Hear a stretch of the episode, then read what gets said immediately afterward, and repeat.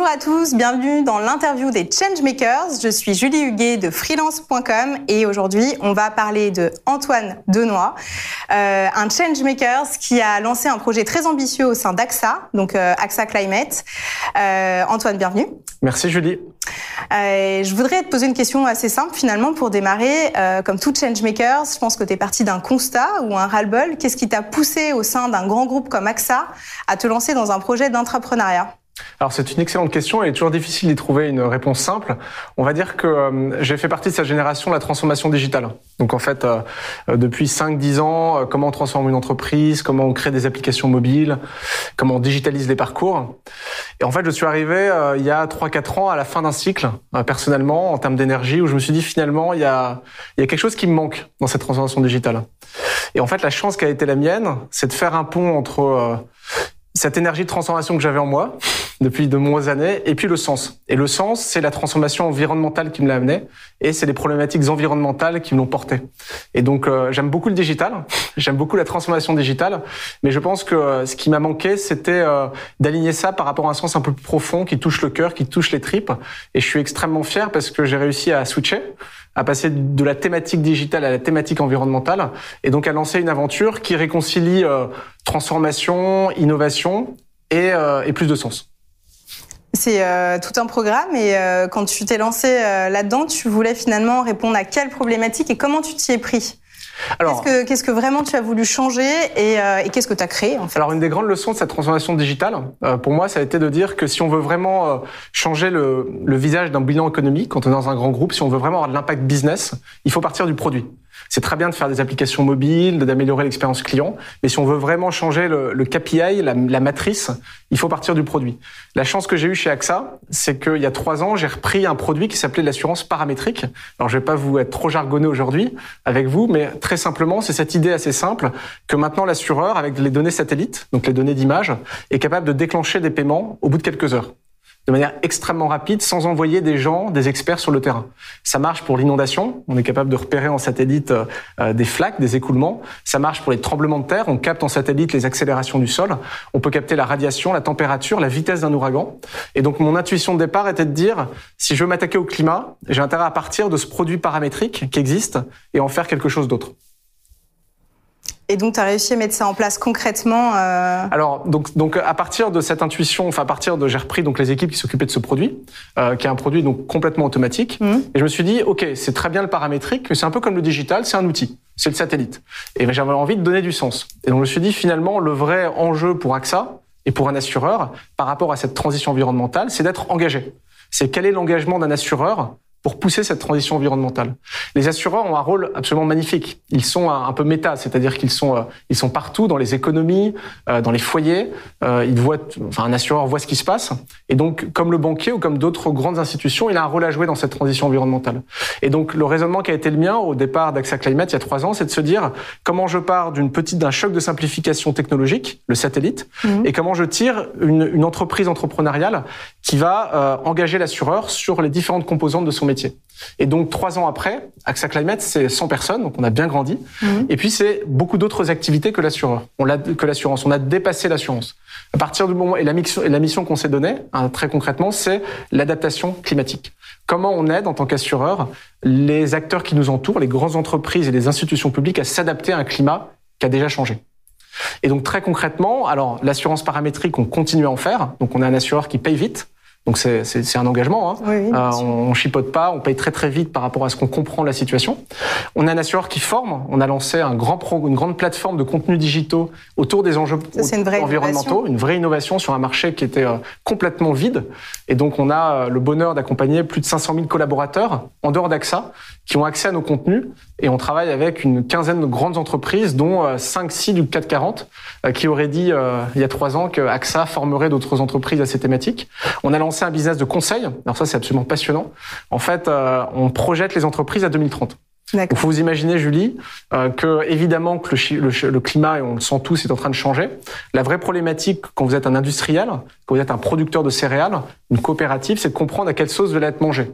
Et donc, on fait tourner des modèles climatiques. Donc, et comment le, climat va impacter son à 2030, ce qui va devenir. Question hyper concrète. Vous avez euh, un projet d'infrastructure euh, sur les côtes, euh, le littoral français. Est-ce que la montée des eaux à venir risque de le mettre en danger? Vous cultivez du blé dans le, dans le centre de la France. Quelle baisse de rendement est attendue liée à des sécheresses. Est-ce qu'il y a une analyse aussi de son propre impact? Alors c'est une très bonne question et c'est probablement d'ailleurs la conclusion de l'interview qui est la prochaine étape entrepreneuriale chez AXA Climate, c'est d'arriver, comme depuis trois ans et encore quelques années, on va se coller au sujet de de l'impact de la planète sur les entreprises, donc du risque climatique et donc de ce qu'on appelle l'adaptation.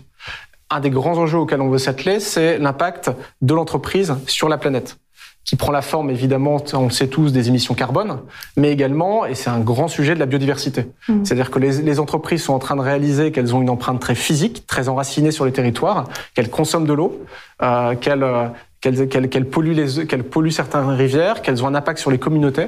Et tout ça, c'est ce qu'on appelle la biodiversité. Il va falloir le mesurer et aider les entreprises à réduire leur empreinte euh, écologique euh, à venir.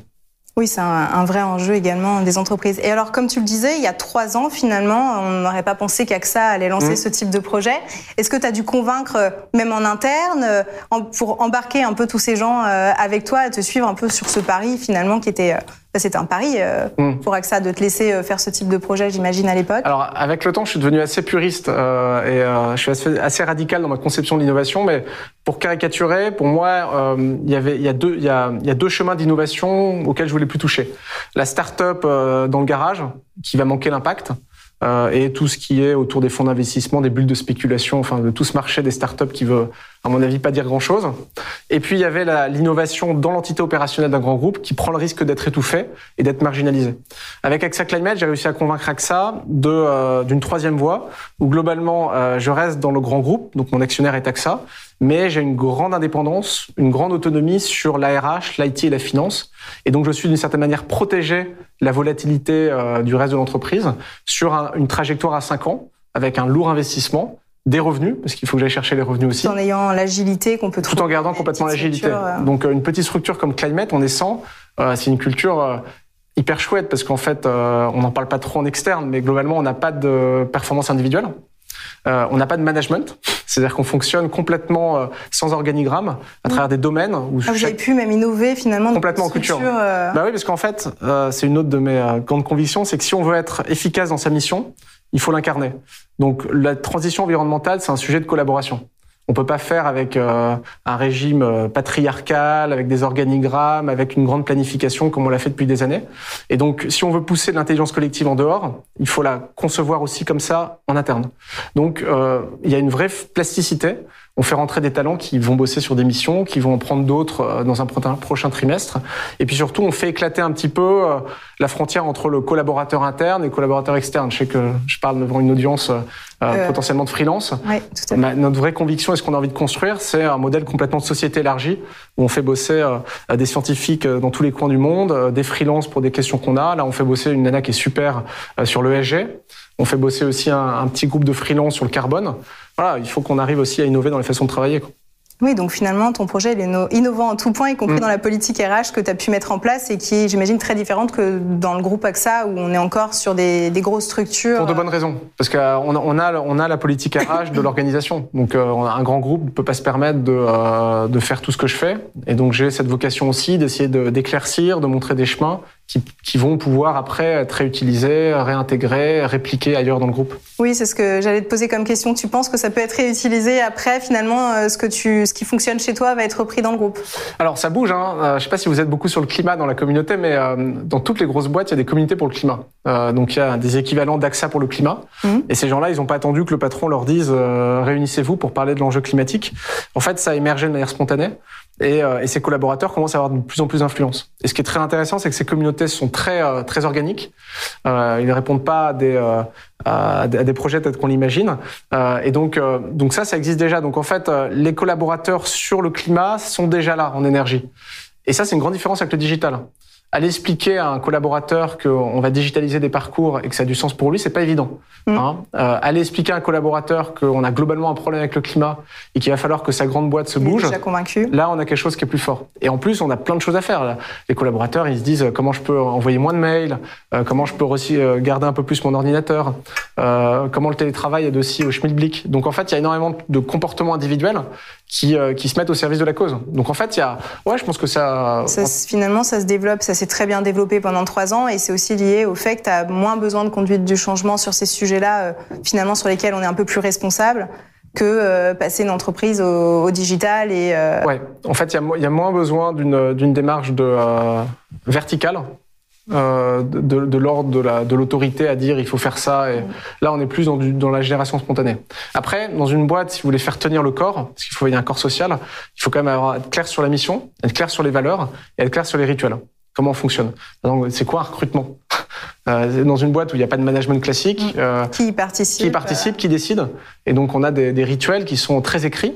Euh, qui, euh, y a, on a quatre entretiens sur quatre compétences, une autorité qui est celle du CEO in fine, mais c'est pas la même chose pour confirmer une période d'essai. C'est plus CEO qui, qui, qui décide. C'est vraiment la personne à, qui il travaille, la personne travaille le plus.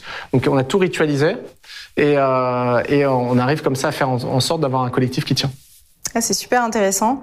Euh, du coup, j'ai envie de te poser une dernière question euh, parce que malheureusement, on n'a pas le temps de tout creuser euh, et ça ferait même l'objet d'une autre interview, euh, ce, ce, management euh, en interne que je trouve mmh. assez intéressant et innovant. si on devait revenir un peu sur sur l'enjeu du climat, pour toi, dans 10 ans, le change, il se situe comment? Qu'est-ce qui qu'est-ce qui doit changer? Qu'est-ce qui aura peut-être déjà changé? Tu, tu, tu vois ça comment? Alors moi j'en suis euh, complètement convaincu, donc j'ai un regard qui est un, avis probablement biaisé, mais, euh, mais je pense que c'est euh, la transition environnementale va tout balayer. Euh, en transverse toutes les boîtes, en transverse toutes les strates politiques d'éducation, et je pense que c'est le sujet majeur, avec un impact sur tous les métiers. Euh, on peut pas travailler en finance si on sait pas ce que c'est que la régulation, la réglementation, la triple comptabilité naturelle. On peut pas travailler en IT si on n'a pas une appréciation de l'émission carbone. On peut pas travailler sur la supply chain euh, si on n'a on pas compris qu'on était aussi responsable en tant qu'entreprise de l'ensemble des fournisseurs. Donc tous ces enjeux d'environnement. De, induisent une intelligence collective, une nouvelle façon de fonctionner, et ça va euh, balayer tous les métiers. Donc moi, le, si j'ai un conseil de, de, de, vieux sage que je ne suis pas à, donner à ceux qui nous écoutent, euh, c'est de se mettre sérieusement sur ces sujets, qui sont en plus passionnants. C'est-à-dire qu'il y a un côté, euh, moi, il y, a il y a trois ans, j'ai découvert comment fonctionnait la montée des eaux, qu'est-ce que c'était qu'un ouragan, comment ça s'explique, et ça, on, on, est repris en fait dans le réel et dans le matériel, et donc c'est un côté très enivrant. On n'est plus, on n'est plus face à l'écran, quoi. Hein, je pense qu'il y a un côté très incarné qui est très sympa et qui permet aussi de se connecter à, ce qu'on a, ce qu'on a dans le ventre. Et de donner du sens à, ton projet, ce que tu recherchais finalement au démarrage. Euh. Voilà, donc à l'origine. Donc une happy end pour cette interview et puis on verra si euh, je continue à garder le sourire. Excellent. Bah, merci en tout cas d'être venu et d'avoir partagé ton expérience. Et pour tous ceux qui nous écoutent, vous pouvez retrouver euh, toutes les interviews de Changemakers sur toutes les plateformes de podcast et vidéo. À bientôt. Merci. Merci.